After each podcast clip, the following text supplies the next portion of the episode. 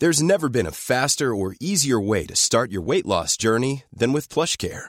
PlushCare accepts most insurance plans and gives you online access to board-certified physicians who can prescribe FDA-approved weight loss medications like Wegovy and Zepbound for those who qualify. Take charge of your health and speak with a board-certified physician about a weight loss plan that's right for you.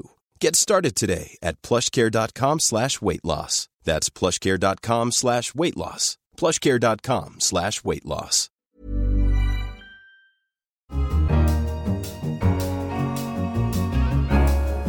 Hello, I'm Simon Long, the finance editor of The Economist. Welcome to Money Talks. Coming up on our programme this week, how to get tough on Chinese steel. They could go in with a hammer or, or a chisel, or they could do nothing. They could say, look, hey, we, we've got this report that's found that, that you were doing wrong. Let's start a negotiation. Otherwise, we will hit you with a hammer. Why the great Indian middle class may not be as big as you thought. You have to be very skeptical when company chief executives trundle through India and give interviews saying India is going to be their next huge market. And have you resolved to go to the gym this year? As a good field journalist, I have, of course, given it a go, um, and I can safely tell you it's murder.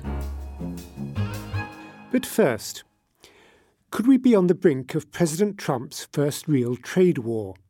The catalyst could be steel imports. Next Monday is the deadline for the Department of Commerce to declare whether steel imports are a threat to America's national security. If it decides they are, America, the world's biggest steel importer, will have to decide how to protect itself. The problem, however, is a fundamental one. The world simply has too much steel making capacity, above all in China. So, what can be done? Soumaya Keynes is our economics correspondent and joins me now. Hello, Soumaya. Hello. Firstly, Soumaya, what do we expect the Department of Commerce to conclude? Are steel imports a strategic threat to America? I would be stunned if they did not find that steel imports were a threat. I think that next week the Commerce Department is going to find that steel is vital for America's critical infrastructure. Um, and, and therefore something needs to be done. Now, economists will dispute whether something really does need to be done over that. But the argument that they will make will be that, well, first of all, you have the steel industry that is supplying uh, the Department of Defense. But then, in order to supply that high grade steel that you need for those for that military equipment, you need a vibrant and financially sustainable uh, rest of the sector, which is the lower quality stuff that you need to be able to produce at high volumes to make the high quality stuff uh, viable. Now, as I understand it, and listening to President Trump a lot, you think the problem is, in his words, China, China, China, right? But China is not one of the big exporters of steel to the United States, right? So, so what can they do? That is correct. So, under the Obama administration, actually, America erected lots of trade defenses against Chinese steel. However, China represents a huge share of global steel production. Globally, there still just is much more steel capacity than the world really needs. And over the next couple of decades, it's likely that that kind of structural demand for steel will decline. The world has too much capacity, and that means that prices are depressed by that. And China is the main source of that overcapacity. Recently, they have been cutting their capacity. They're not, you know, the pure villains in this tale. They've been cutting their plants because they want to try and get pollution down. They want to get more kind of sustainable growth. They've been doing the sorts of things that the Western world, the rich countries would like, under pressure from them, it should be said. But still, the Americans say they're not going fast enough. Uh, they need to stop uh, giving subsidies to their steel industry. Um, they need to clamp down harder. They need to be more transparent about, you know, what they're producing and what they're exporting. But how is it going to try and make them do that? Well, so no one really knows what is going to come out of the Trump administration. I'm not sure even Donald Trump himself knows um, what he will decide. The options on the table seem to be some kind of broad tariff, um, and we know that he's very keen on tariffs. Another option would be a much more targeted uh, quota tariff hybrid system where they might you know, really hone in on certain products and, and to try and limit the effect on domestic consumers of steel who would be hurt by more expensive steel. So, so you know, they it, they could go in with a, with a hammer or, or a chisel, or they could do nothing. They could say, look, hey, we, we've got this report that's that's found that, that you were doing wrong. Let's start a negotiation. Otherwise, we will hit you with a hammer. But if it's a hammer or a chisel, the first casualties are presumably not going to be China itself, but the countries that are the major exporters of steel to America. Exactly. And and so there's both the problem of American consumers of steel, but then also what America's allies will do. China is such a small exporter. If you if you really do a broad trade defense, you end up hitting countries like Canada, the EU, Brazil precisely the countries who themselves are being hurt by Chinese overcapacity. So, so one of the main risks that everyone's trying to point out is that if you behave too aggressively on on steel and trade, then you actually end up alienating the very partners that you should be trying to work with to tackle this problem of Chinese overcapacity. I mentioned at the beginning of this that we may be on the brink of a trade war. It seems like we've been saying that ever since Donald Trump was elected. Uh, we've cried wolf a lot. I mean, how serious is the risk this time? Yeah, so I think uh, my anxiety levels will finally uh, decline um, over the next few months. So the difference is that over the past year, there's been lots of Trump deadlines, right? So there's been infrastructure week or you know trailed deadlines. The difference here is that there are legal deadlines. This is a legal deadline by which the Commerce Department has to send Donald Trump this report, and then the president has 90 days to act so far he he hasn't been given any options. Now he will have options, and I think he will do something. Soumaya Keynes, thank you very much for joining us. Thanks for having me. Next. Over the past few years, multinational firms have been salivating at the prospect of consumer growth in India and taking a bet that it will be a future consumer superpower, especially now that Chinese growth is flagging. Companies such as Amazon, Unilever, IKEA, McDonald's, Zara, and Starbucks have all been looking to the Indian middle class as their next giant market. But the bumper growth hasn't materialised yet. Company bosses are starting to wonder where all the customers are. Well, I'm joined on the line now by Stanley Pignal, our South Asia business and finance correspondent from Mumbai. Morning, Stanley. Good morning. Let's start with trying to get our hands around the size of the problem. India has what, over 1.3 billion people, a fast growing economy. Presumably, it has a pretty huge middle class. How big is it? Well, it has a huge middle class insofar as if you multiply any number by 1.3 billion, you're going to get something pretty big. Uh, but what is striking, in fact, is how small that, that percentage is. In fact, I, th- I think it's much smaller than most companies would think it is. So, to give you an example, to be in the top 10% of earners in India, so there are 800 million adults in India, give or take, to be in the top 10%, so the top 80 million, uh, requires making just over 200,000 rupees. You're talking about $3,000. So, you know, defining the middle class is, is a kind of pretty slippery concept, but if you told multinational companies that only about 80 million people uh, had incomes of over $3,000, I think they'd be pretty surprised. Uh, certainly, the narrative that we've heard from, from management consultants, from bankers, and so on is that India has a middle class of 300 million, 400 million people, and that, that, it, that it keeps on growing. Uh, in fact, that takes a very loose definition of the middle class, um, and, and, and one that I think most marketers wouldn't, wouldn't really accept uh, as being middle class at all. So the actual Indian middle class is not really a market for these Western multinationals that we've been talking of. Oh, oh, certainly not. Nobody in multinationals think that we are targeting the middle of the Indian income distribution. Uh, that would be Indian GDP per head is about seventeen hundred dollars uh, a year. If you take the median, it's actually quite a bit quite a bit lower than that. So when they talk about a, a middle class that they're targeting, it's a, a, sort of global middle class, and and that's what's what's very small in India. If you look at the at the median Indian, uh, the median Indian makes uh, around sixty-five thousand rupees a year. That's about a thousand dollars a year. So if a company says that they're targeting 400 million Indians, you have to ask, you know, what, what is their strategy uh, when it comes to, to targeting somebody who's making $1,000 a year? That, that is, in India, that is less than a Starbucks per day per person. Uh, it's less than the price of an iPhone. So uh, I think you have to be very skeptical when company chief executives uh, trundle through India uh, and give interviews saying India is going to be their next huge market. And that's the kind of rhetoric we've heard from the likes of Apple. It's the kind of rhetoric we've heard from the likes of Unilever and from Starbucks. And a lot of the time, in fact, they'll be targeting people who simply cannot afford uh, the products that they're trying to sell. Recently, uh, we caught up with a member of this fabled uh, middle class, uh, a fellow by the name of Rakesh Menon. Uh, we found him at a shopping mall in Thane, which is a, a prosperous suburb of uh, Mumbai. Now he isn't middle class in the in the Indian sense. Uh, he's he's comfortably in the top ten percent. Uh, of earners, uh, but even then, he says he can't afford many of the things that many marketers would assume he'd be able to. I can't afford to now be as uh, trigger happy when it comes to purchasing uh, things in like electronics, and I have always admired the iPhone. I mean, I, I think it's a superb product, amazing user experience, but but I think it's way too overpriced I mean, if I have to pay about a hundred thousand rupees for the iPhone 10, or about eighty thousand rupees or seventy thousand rupees for the iPhone 8, uh, I'd rather buy the Galaxy S8, which is what I ended up doing, uh, because I saw a lot more value in that. Okay. As I walk around the store, there are a lot of things that I see that I'm going to need pretty soon as I move into my new home. From a fridge to a to a television to an AC to even to uh, cooking appliances and washing machines. So, so these are all going to be heavy expenditures. I probably would have to settle for a 42-inch normal, non-smart TV because I just can't afford that kind of expenditure, given the other things that I have to fit into the home.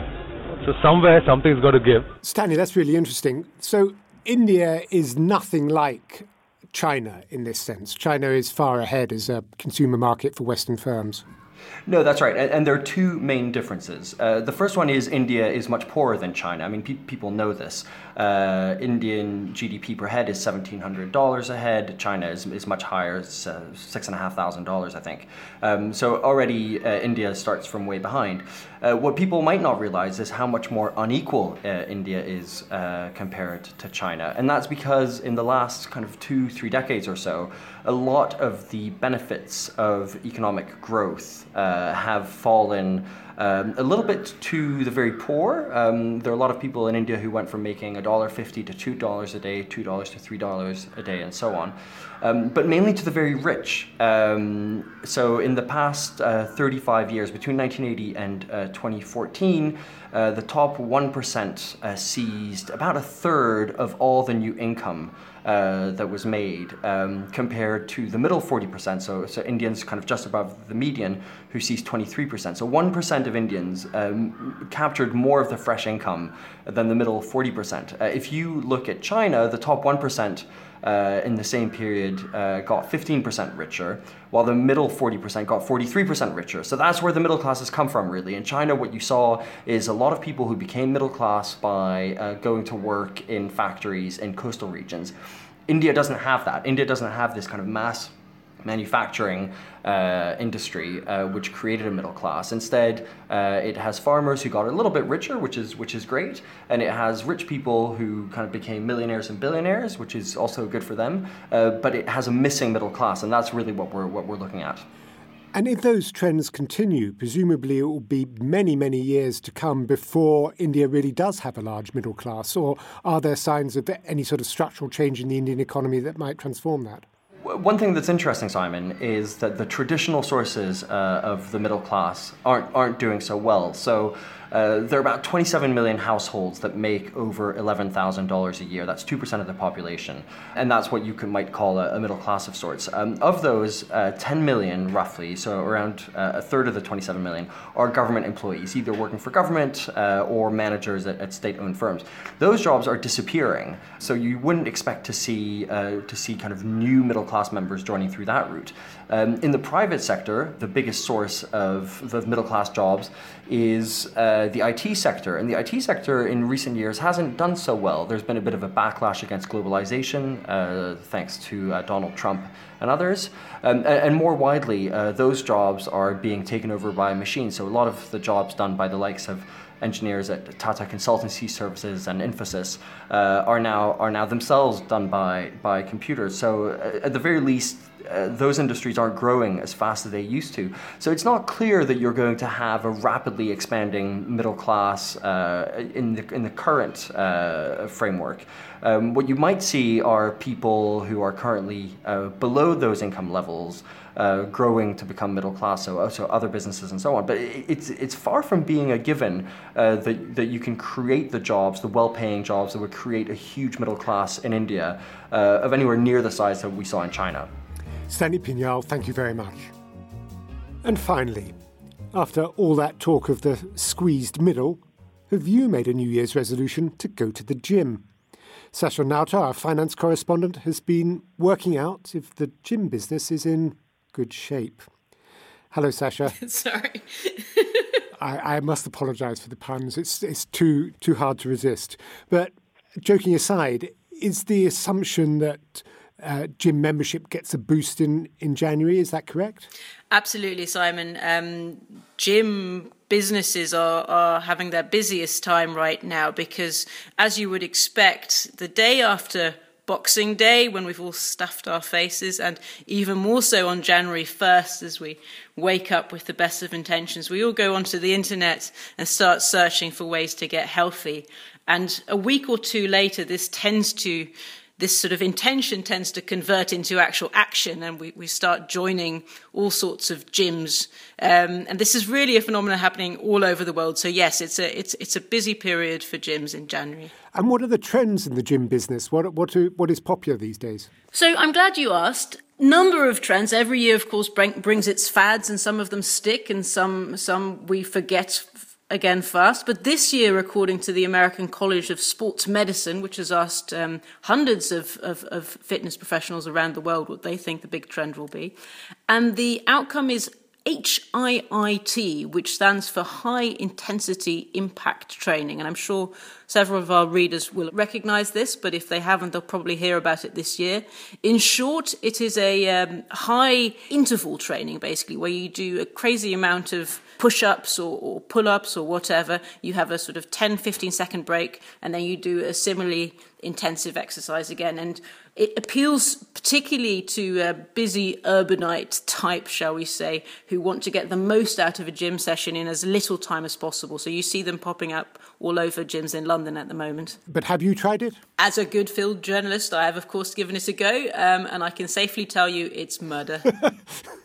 well, that hints, I guess, at my next question. How long do these resolutions tend to last? I mean, do do we then see a lot of people starting to stop attending gyms in February, March? Yes, absolutely. So again, that's part of a pattern. So the, the first round of regret, as I call it, sort of the, the January regret for the chocolate oranges and the and the champagne and mulled wine, um, leads you to the gym. But the second round of regret tends to kick in around March time, when a lot of people realise they don't actually like going to gyms um, and they'd rather spend their time and money elsewhere. So attendance tends to drop to normal levels again around March, April is, is what gyms um, uh, say generally say. Now, in the in the old gym model where you'd sign up, where, where you'd be captured for a sort of 12 months membership, this would be a real well, this would be great for gyms because they would have an awful lot of inactive members who were paying fees um, but not actually attending. An increasing amount of budget gyms um, now actually offer more pay-as-you-go memberships where you pay per month.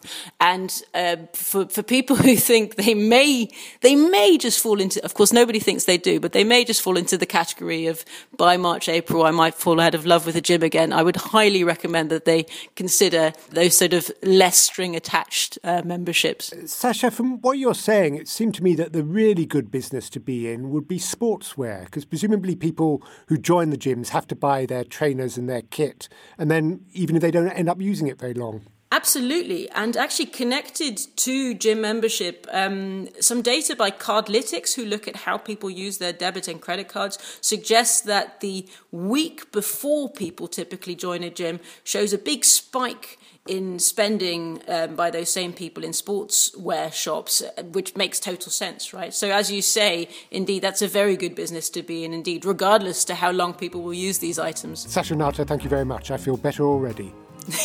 Thanks, Simon. If you've got any thoughts on steel tariffs, India's middle class, or gym memberships, please do get in touch via Twitter at Economist Radio or email us at radio at economist.com. And that's all for this episode of Money Talks. To read more about everything discussed in the show, pick up the forthcoming issue of The Economist or visit our website at economist.com. I'm Simon Long. In London, this is The Economist.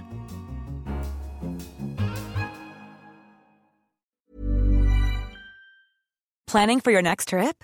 Elevate your travel style with Quince. Quince has all the jet setting essentials you'll want for your next getaway, like European linen, premium luggage options, buttery soft Italian leather bags, and so much more. And is all priced at 50 to 80% less than similar brands. Plus, Quince only works with factories that use safe and ethical manufacturing practices. Pack your bags with high-quality essentials you'll be wearing for vacations to come with Quince. Go to quince.com slash pack for free shipping and 365-day returns.